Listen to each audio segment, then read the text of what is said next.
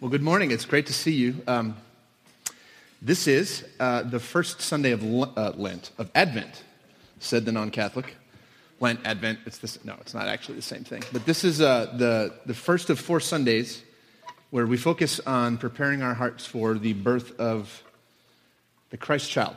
And so we've got some work to do. How many are relieved that we're done with 1 Corinthians? Whew. Paul is a, man, Paul's not easy. Paul's a tough guy to figure out. Problem is, he wrote most of the New Testament, so you got to square up to Paul. But it's great to be back in the, uh, the gospel narrative for a bit. So, welcome to this great season. It's four weeks, um, and we're moving somewhere pretty intentionally. For some of us, this is new, but here's the, here's the thing about Advent it's actually the beginning of the church calendar. So, if you go online and search out uh, readings for Advent 2016, what do you think it pops up on your screen? Readings from last year because this is actually Advent 2017. I know that's hard to get our head around. I don't want to mess with. If you want to confuse people, talk about time change, right? Fall forward, spring back, or however that goes. Truly confound people. Tell them that it's not actually 8 o'clock when their watch says it's 8. War breaks out at my house. So I don't want to tinker with how you look. It is actually still 2016, but this is the beginning of the church year. So, so the church year really is just a structured invitation to find our way back into the truths of the gospel through some kind of an intentional approach. Okay, so we're actually um, at the beginning of, for us, and that's going to matter in a, in, as, as we wrap our thoughts today. This posture, the posture of Advent, is where it all starts, and that's what I want to suggest. It's the beginning of time for us, and it's foundational in some of the work that we need to do. Now is when we begin to prepare our hearts, our lives, our families, our homes for the birth of the meaning maker, the Christ child, God made flesh. Okay? Language is limited because it does as much to help as it leaves out. And what I mean by that is it's difficult to come up with the language formulation that fully explains what it is we're celebrating when we celebrate Advent. It's always been this way. Poets, philosophers, prophets, and common folk have all tried all sorts of language constructs to describe what the birth of Christ means, how we could possibly make sense of this gift, God made flesh. And to some degree, they all help and they all fall short. John the Apostle will call Jesus the Word, capital W, literally the Word, literally the speech of God the Father, the divine declaration regarding the darkness we find ourselves in. That's one word formulation. The Word, Christ the Word. Jesus is the Word, the spoken word that comes from a loving Father to the human family. In another place, the word love would be deployed to describe what God is and what God's Son was sent to bring us. Love is dynamic. That's an improvement in some ways, right? Love is active. And the word almost is able to fully encapsulate the reality of God who moves towards us. Almost, but not entirely. Well, during this season of Advent of 2017, the beginning of 2017, we will use the concept of light, right? Christ, the coming light, to help us get back inside the reality of his earth altering arrival. It's actually not that common to end Advent with the words of John the Apostle. What do we usually end up with after four weeks of Advent? The words of Luke, the words of Matthew, right? The, the, the birth narratives. Well, this year, the church in her wisdom has said the words of John, John the Apostle in, in, in chapter 1 is actually where we're going to end. And so I want to pick that up and let's read that and then we will pray on the screen, John 1, 1 through 5. I'm just going to read this from the message because something about the way it's written in the NIV is so standard and common that it, we don't think it through. It just kind of happens and we don't actually attach meaning. So let's read this from the message this morning. John writes The Word was first, the Word present to God, God present to the Word. Capital W, this is Jesus, uh, uh, of course. The Word was God, in readiness for God from day one. Everything was created through him. Nothing, not one thing came into being without him. What came into existence was life, and the life was light to live by. The life light blazed out of darkness. The darkness couldn't put it out. Let's press on and read another one. Later, John would write about the woman caught in adultery, and if you know me, you know this is probably my favorite story about Jesus. Probably my all time favorite posture of Jesus. But it's followed by an interesting self declaration that Jesus makes. He doesn't make many, but he makes this one. Let's read in John 8 from the NIV, verse 10. John straightened up, Jesus straightened up and asked her, this is after she's been caught, thrown in the crowd, and humiliated, and no one chooses to judge or stone based on the words of Jesus. Jesus straightens up and asks her, Woman, where are they? Has no one condemned you? And she says, No one, sir. Then neither do I condemn you, Jesus declared. Go now and leave your life of sin. And watch this in verse 12. When Jesus spoke again to the people, he says, I am the light of the world. Whoever follows me will never walk in darkness, but will have the light of life. Pray with me. Holy Spirit, we welcome you to quicken our minds, to reflect us back to us through your word. Speak to us today. Help us prepare. Help us be ready for the birth of the Christ child. In your name we pray. Amen. So, the message of Advent this year is that there is a coming light, a long awaited arrival foretold in the heavens. The arrival of one so meaningful, so life altering that all of human history would forever spin on the axis of the year of his birth. He gets the last laugh. All of human history bends to the plane of the birth of this child. Christ is a light so desperately needed, so intensely sought after that fortunes would be spent in attempts to gain access to front row seats of the arrival of this child. Surely such an arrival, right? Surely such a noble birth of cosmic import would happen in the jewel studded halls of power and influence. Surely it wouldn't be hard to know when and where such a king would be born. After all, even the stars prophesied his coming but the overwhelming majority of humanity missed it completely. And we continue to miss it today. There are so many reasons why we fail to see Jesus. For one, light was made for darkness, and nobody was looking there. Christ the coming light. Nobody was looking on the margin, on the fringe, in the shanty towns, in the squatter's village, several blocks off the beaten path where only the poor and the voiceless ones labor to eke out an existence. No one was looking there. Surely that's not where it would happen. We should have known better, but we didn't. So, my first thought for us today is number one, we fail to see the light of Christ when we look in the wrong place. You can look for the right thing in the wrong place and never find it. How could the one who all of history longs to see arrive at the wrong terminal, pull up to the wrong gate, at the wrong time, right? How could he come to us when the religious ground crew with their nifty little flashlights couldn't even assist his positioning? No one knew. Wrong terminal. Under the radar. See, the thing about light is that it's in charge. It changes the state of affairs wherever it goes. It won't be snuffed out by darkness, no matter how much darkness conspires against it. Light, whether particles or waves, and I did a little, I don't know why I did, but I did a little reading about the theory of light. It was all over my head. Quickly, quickly got back to finishing The Crown and listening to what wafted through the house of the Gilmore girls, right? Trying not to pay attention, trying to figure out what happened to her dad and all this stuff. Is that Botox we're looking at, 10 years, you know the deal. But quickly,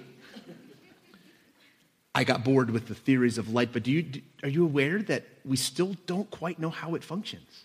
But we know a few things about it. Where, whether it's particles or waves, everything in the path of light restructures around its arrival. That's what's important to know. If you were to follow the language preferred by the, the prophet Isaiah, uh, the arrival of this light makes things act funny. That's pretty common. That's pretty easy to understand. It repurposes things, according to Isaiah, that were made for other outcomes. It consumes this light redirects, it brings change. Early in his recorded prophecies, Isaiah says this in Isaiah 9, single verse here. It says, The people walking in darkness have seen a great light. On those living in the land of deep darkness, a light has dawned, and everything changes. When this light finally arrives, you notice things change. Read along with me in Isaiah 2. The mountain of the Lord is this little subject, this little uh, passage here. This is what Isaiah, son of Amos, said, uh, saw concerning Judah and Jerusalem. Verse 2 In the last days, the mountain of the Lord's temple will be established as the highest of mountains. It will be exalted above the hills, and all nations will stream to it. Many peoples will come and say, Come, let us go up to the mountain of the Lord, to the temple of the God of Jacob. He will teach us his ways, so that we may walk in his paths. The law will go out from Zion, the word of the Lord from Jerusalem. Hang with me, verse 4. He will judge between the nations and will settle the disputes of many people. They will beat their swords into plowshares and their spears into pruning hooks. Nation will not take up sword against nation, nor will they train for war anymore. Come, descendants of Jacob, let us walk in the light of the Lord. Now, if you've been around the body of Christ for a while, you've probably heard that plowshares and pruning hooks conversation, those words. Those are odd words. What does it mean? What does it mean to beat plow, beat, uh, I'm sorry, to beat plowshares, uh, swords into plowshares and, and spears into pruning hooks? Somebody help me with that. We talk to each other here, so don't panic if you're new. Talk to me. What do we mean?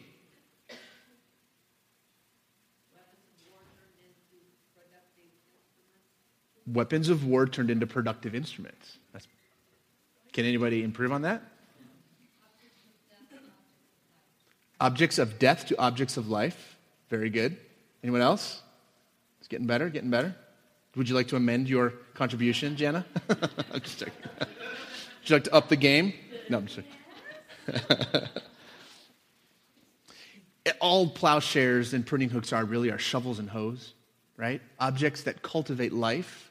So what's interesting is that if it, to walk in the light of Christ literally will require us to reconfigure our earthly allegiances. This is the bottom line. Those things that were so important before, when the light of Christ breaks into our life, no longer matter. And so swords are no longer productive and so we'll turn them into something that can produce life. The nation's response to the reign of Christ will literally be a restructure of priorities.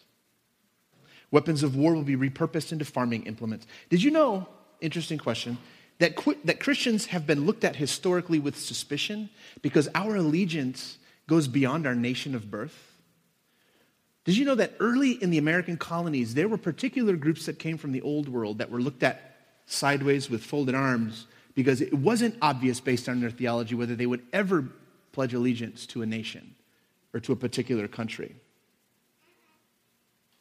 It wasn't actually until the 20th century that we became so cozy with the weapons of war that it seems that to be a believer is to have a particular view of, of America's role in the war.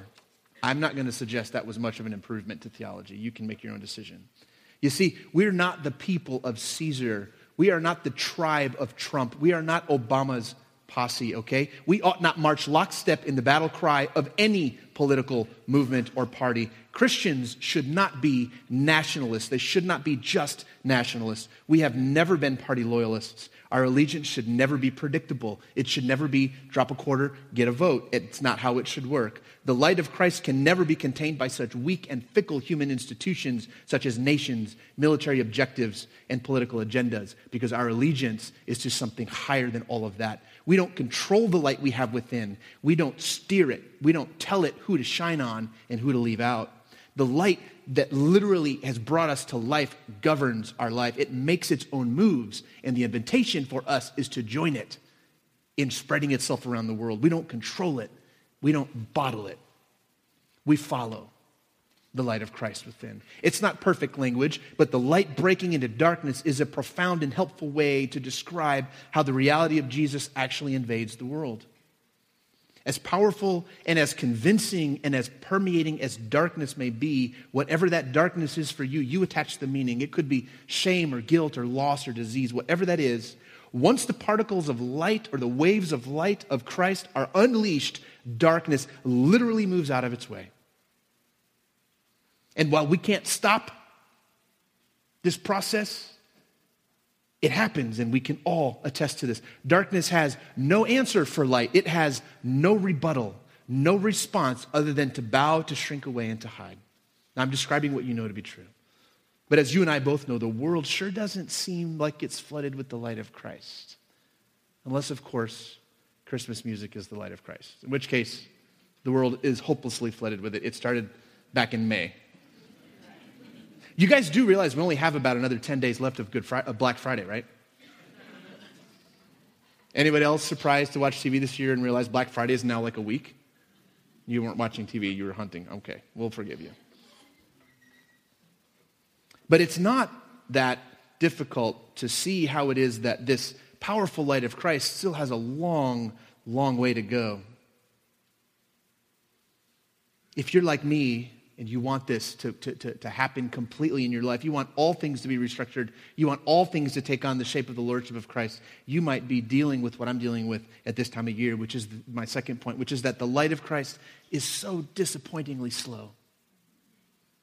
It's the power that created everything that is, and yet it moves so slowly. If you're focused on quick progress, on a shock and awe reveal of God's power, right?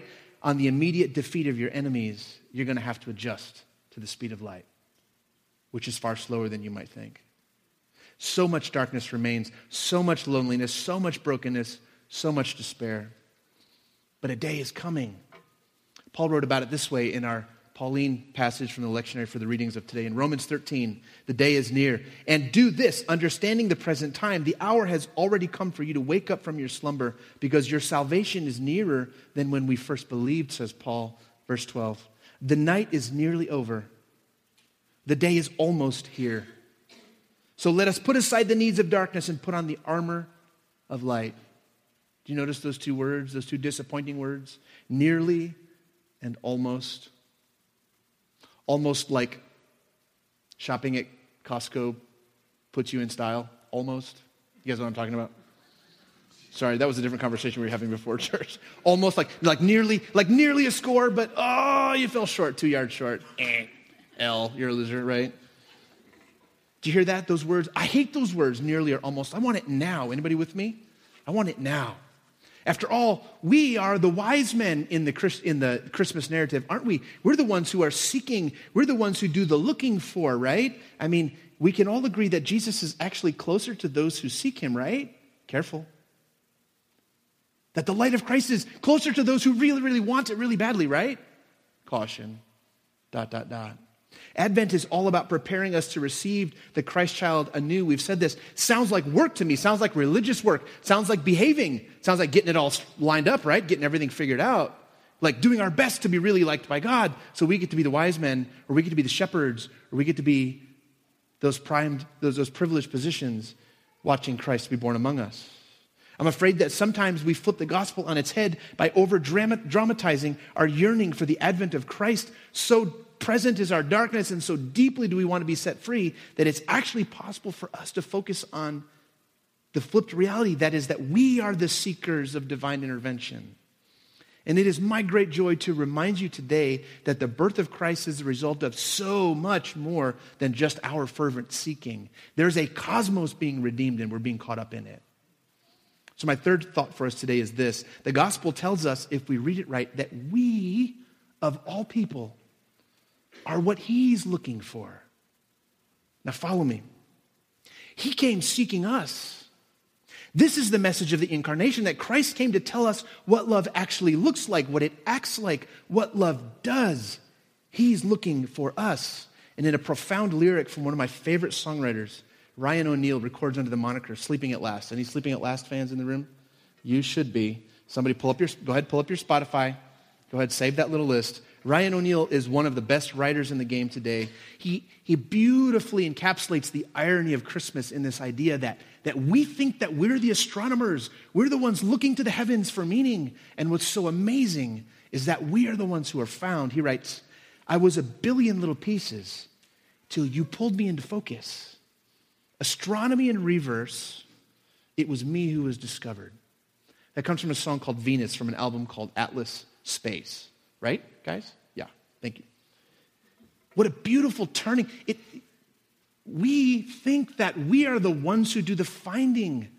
And yet, on the other end of that telescope, eventually the breaking in of the light of Christ will, will prove to us that we are what's being sought. The irony of the Christmas season is that we think that we increase our chances of finding meaning, of finding Jesus, if we slow down and look real hard, if we can just push back on all the shopping and just do it all on Amazon, right? So you don't have to do the parking thing. If we focus on others more, if we forgive our family members more completely, more deeply, if we learn to give and not receive, if we can somehow tamp down our selfishness, we think that it increases our chance of finding what we're looking for. And the irony is that this is the season that we celebrate being sought after by God. So, Advent is not about performance, Advent is about release. Advent is about accepting the reality that we are the prize that He is seeking, and Jesus is the pursuer. The baby in the manger is the emissary. We are the pearl of great price. That heaven literally drains its bank account to repurpose to buy back. That's from Matthew 13. We are the lost coin. That all of life is suspended until we find that one thing. That's you, that's me, from Luke 15. We are the lost sheep. We are the prodigal. If you've never read the parables this way, read them again. You are the treasure that heaven is seeking. And here's my point light is seeking you. Just when you thought you had gone too far, had done too much, had wounded the ones you loved best for the very last time, just when you thought you were at the end of your rope, this newborn baby comes from heaven seeking you. Heaven comes to earth to restore you, to shower you with love and attention, to speak kind words to your brokenness, to draw you home where you have always belonged, and that's always been the case. This is the message of Advent. The Christ child is the seeker. And we can do what we want to make it a religion, and the truth is that the gospel runs underneath all of that. And until we get this, we've not gotten it. You are what he's after. Jesus is doing the pursuing on behalf of his Father and will not stop till he has it all back, and that means you. And if you can let that land today, that changes everything about Christmas and Advent. How do we prepare for such an unbelievable event? How do we ready ourselves for this? How can we ever accept the manger as an overture of love for us? How do we willingly accept being pursued by God? Well, it's not hard. It's by giving up, it's by letting go, it's by letting yourself be caught. It's by pushing back on shame and guilt, pushing back on duty and religion and all the things we think we have to do, and just letting yourself be caught from behind. You see, the birth narrative of Christ is our story. This margin, this unconventionally arranged wedlock, non wedlock yet thing between a very, very young Jewish woman and a carpenter. This is our story. This is the margin where we live. The people under oppression that Jesus came to save, that's us. That's our story. Every little detail, every little seemingly contradictory detail of this cosmic romance is about us. It's ultimately about you. And someone wrote this this week on the interwebs, and I don't remember who, but it was profound. It said simply this Make no mistake, your life has always been a love story. We are not ready for Advent until we fully see ourselves as the treasure that God came to redeem and have back. We get four weeks to prepare ourselves for that. Why do we get four weeks? It takes every bit of four weeks to walk back from the edge of duty and snobbery, and we do it right, and we're the right ones, and we believe correctly. It takes all of these four weeks to walk back and say, wait, the target's on my head, and heaven is coming for me. In the beginning, this morning, I mentioned that this is the beginning of the church calendar. I think that what that means is that if we cannot decode this posture, if we can't figure this out, a way to get back into the spirit of Advent in a resolute willingness to allow ourselves to be pursued by God, then nothing else matters. You can add Easter, you can add resurrection, you can add all of that. You can add the development of, of doctrine and the, and the perfection of Christian ethics. You can add all of the things that we make it all about. But if you cannot accept this one thing that heaven will not stop till it has you back, the rest of it is immaterial. Because the only thing that it will be will be the tilting, leaning towers of Christian empire. Belief will never have your heart like the love of Christ will before there's a risen Lord on Easter morning, before there's the resurrection from the grave, before death is conquered, before there's a church in the church age, before the elaborate Christian doctrines that need defending, long before the complex biblical ethic of sexuality, of missions, of ecclesiology, of a world to save, there is just us being pursued by a God who cannot help himself but move towards us in our darkest night. It's just who he is. He is by nature the pursuer of the lost the finder of the wayward, the meaning maker, the child God, the peasant king, the time divider, the seeker. That's our God. Let that land in your heart this morning and pray with me. Jump to your feet.